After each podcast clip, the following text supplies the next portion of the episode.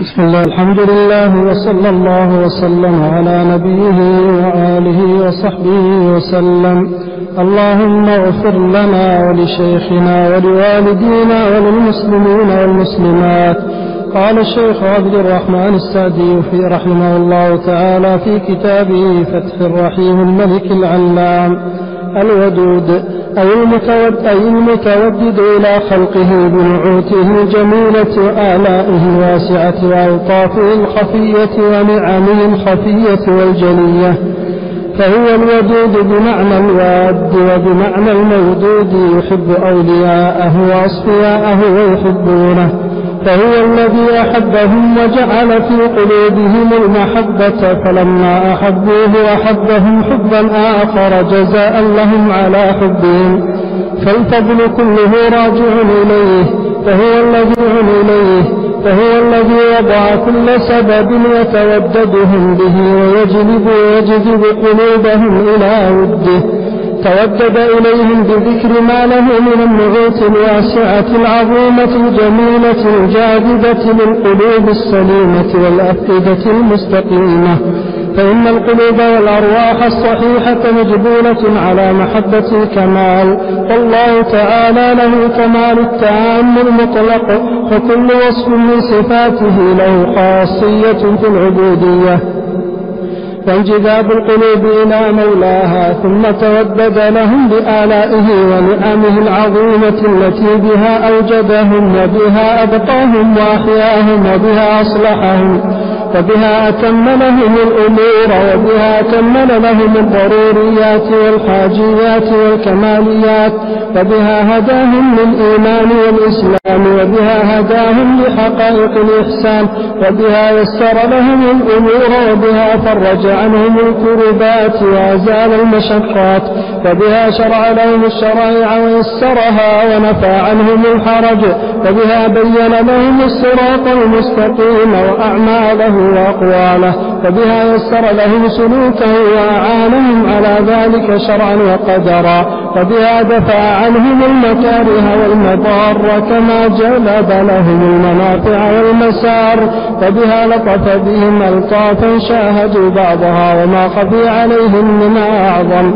فجميع ما فيه الخليقة من أهم محبوبات القلوب والأرواح والأبدان الداخلية والخارجية الظاهرة والباطنة فإنها من كرمه وجوده يتودد بها إليهم فإن القلوب مجبولة على محبة المحسن إليها ففي إحسان أعظم من هذا الإحسان الذي يتعذر إحصاء أجناسه فضلا عن أنواعه فضلا عن أفراده وكل نعمة منها تطلب من العباد أن تمتلئ قلوبهم من مودته وحمده وشكره والثناء عليه.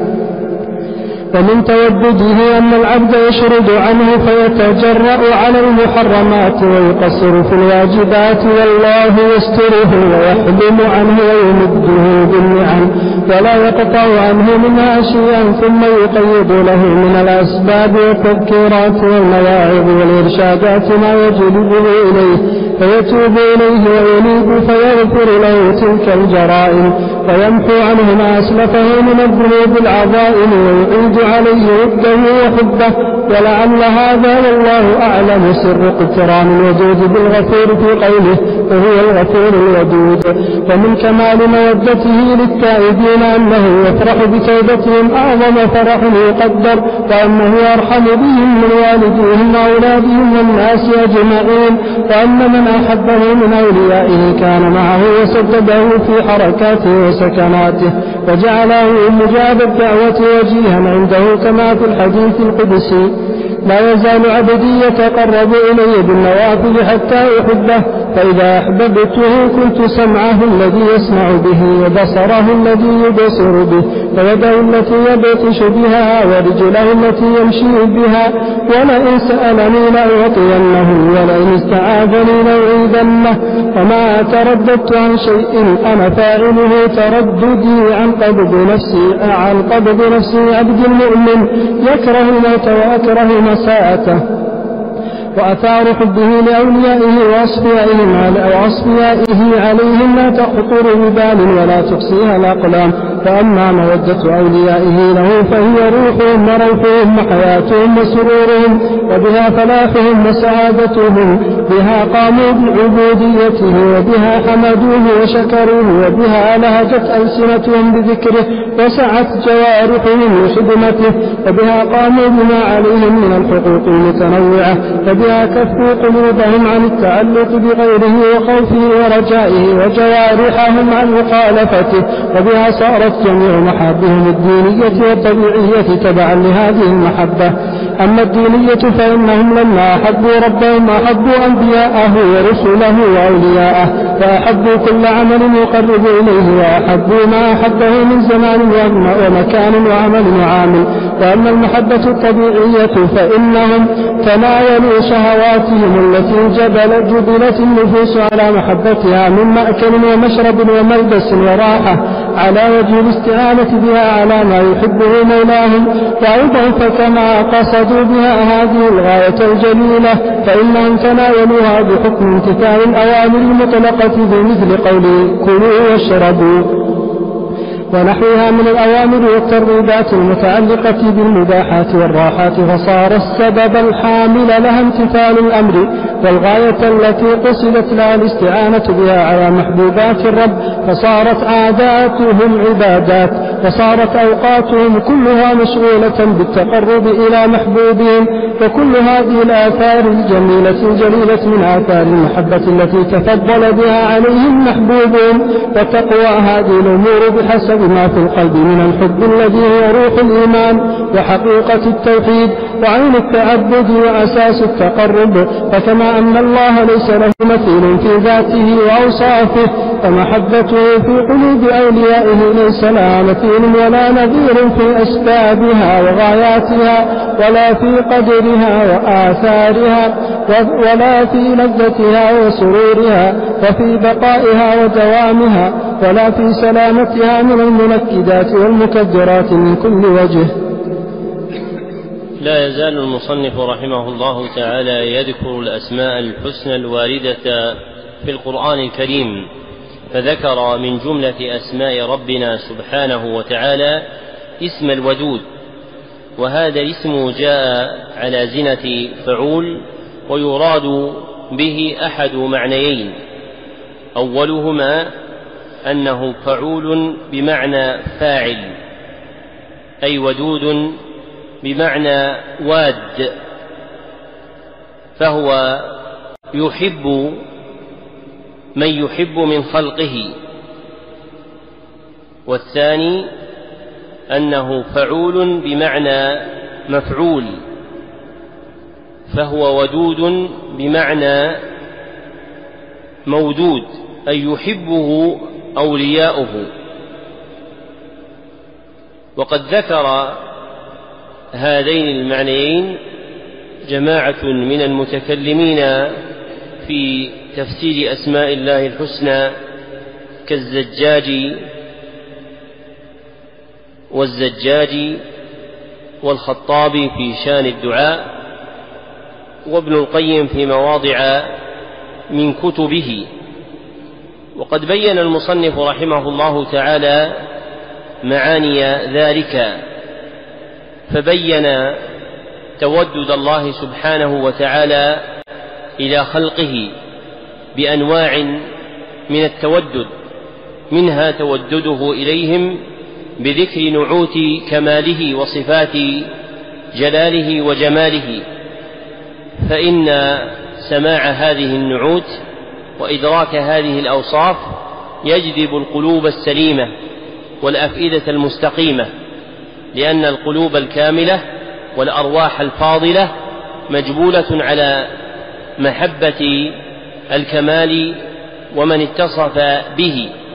فلما اطلعت قلوبهم على مبلغ كمال الله سبحانه وتعالى بما له من صفات الجلال والجمال أحبت الله سبحانه وتعالى وانجذبت قلوبهم إليه.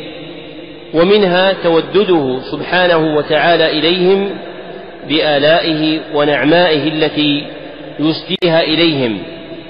فإن الله سبحانه وتعالى هدى الخلق إلى مصالحهم العاجلة والآجلة وعرفهم طرائق إدراكها وجلب لهم المنافع والمسار ووقاهم معارج الفساد والأضرار وذلك مما يوجب محبة القلوب له. ومن ذلك تودده سبحانه وتعالى إليهم بالستر على الخاطئين منهم.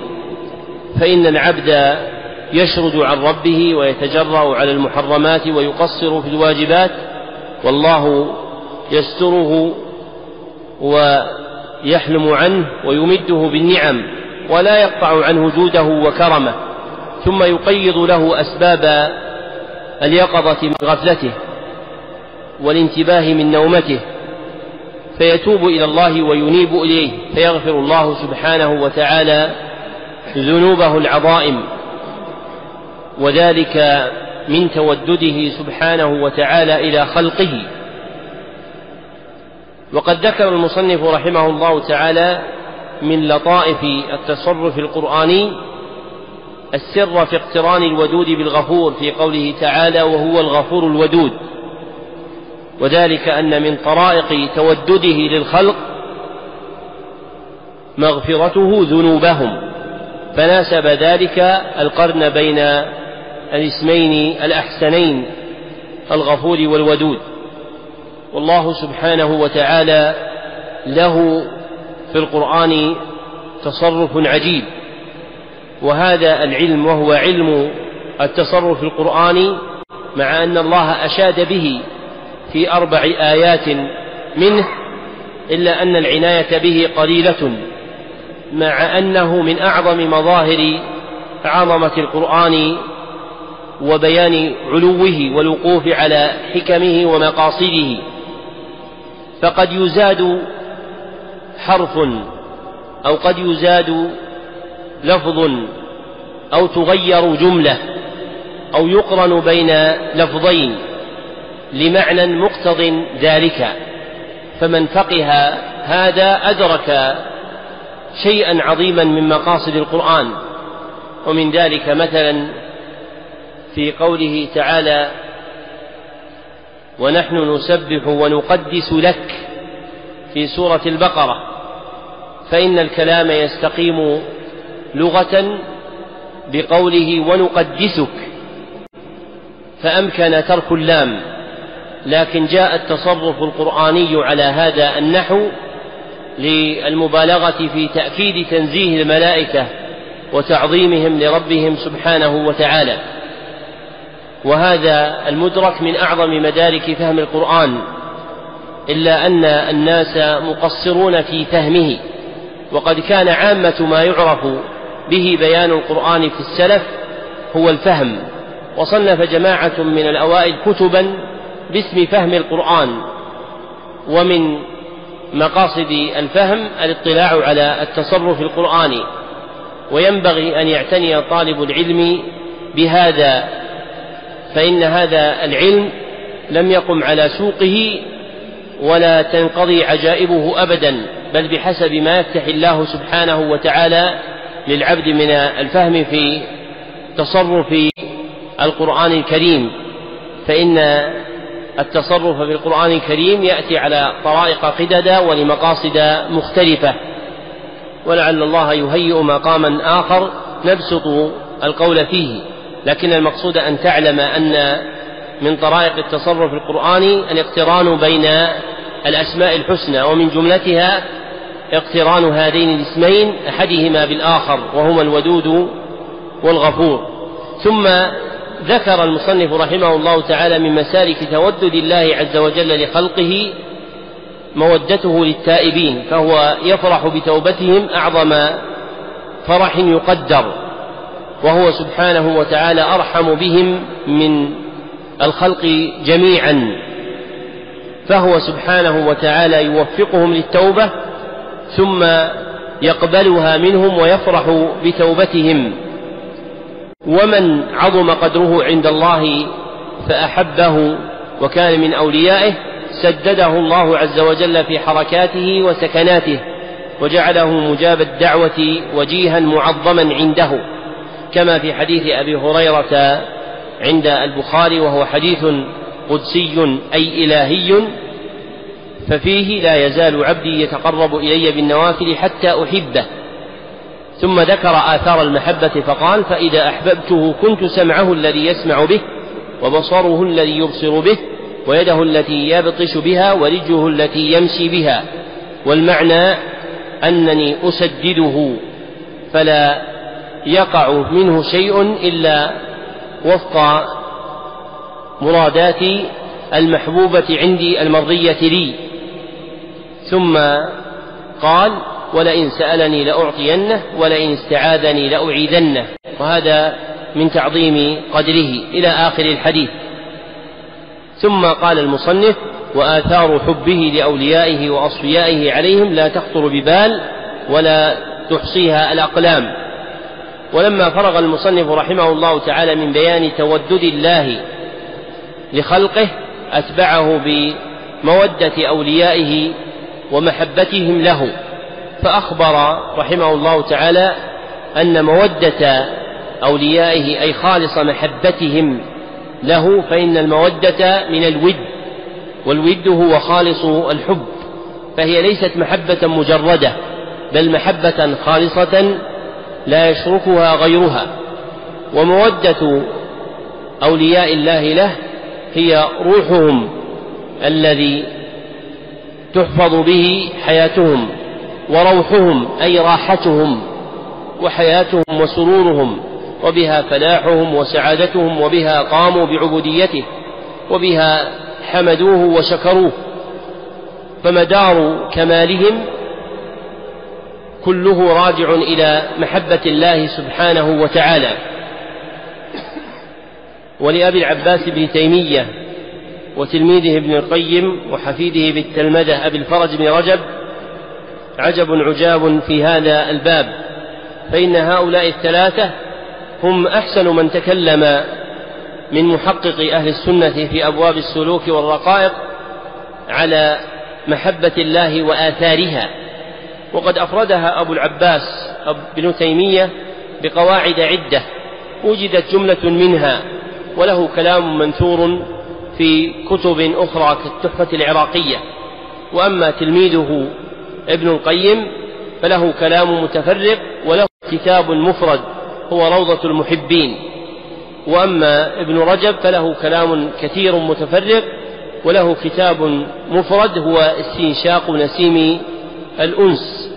وينبغي أن يطالع طالب العلم ما كتبه هؤلاء في المحبة فإن المحبة هي أعظم محرك إلى امتثال الأمر واجتناب النهي والقراءة فيها مما يقوي النفس ويحملها على ملازمة الطاعة والانكفاف عن المعصية.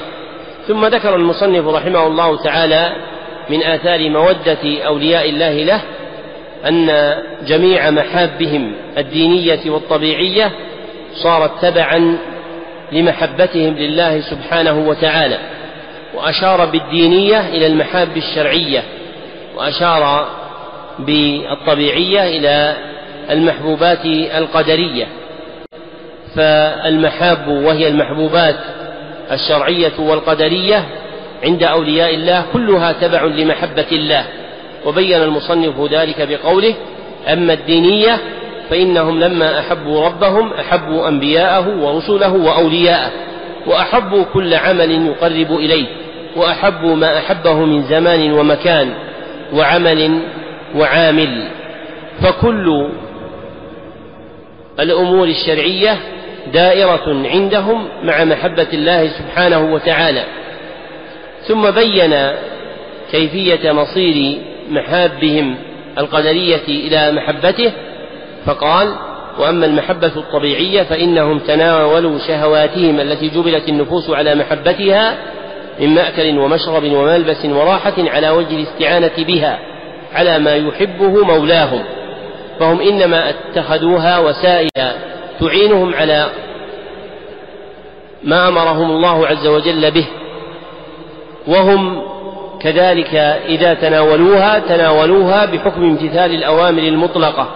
كقوله تعالى كلوا واشربوا فإن هذا دال على الأمر بها. فالحامل لهم على امتثال الأوامر واتخاذ هذه الأمور القدرية وسائل تعينهم على طاعة الله هو محبة الله سبحانه وتعالى. وبهذه المحبة صارت عاداتهم عبادات وصارت أوقاتهم كلها مشغولة بالتقرب إلى الله سبحانه وتعالى.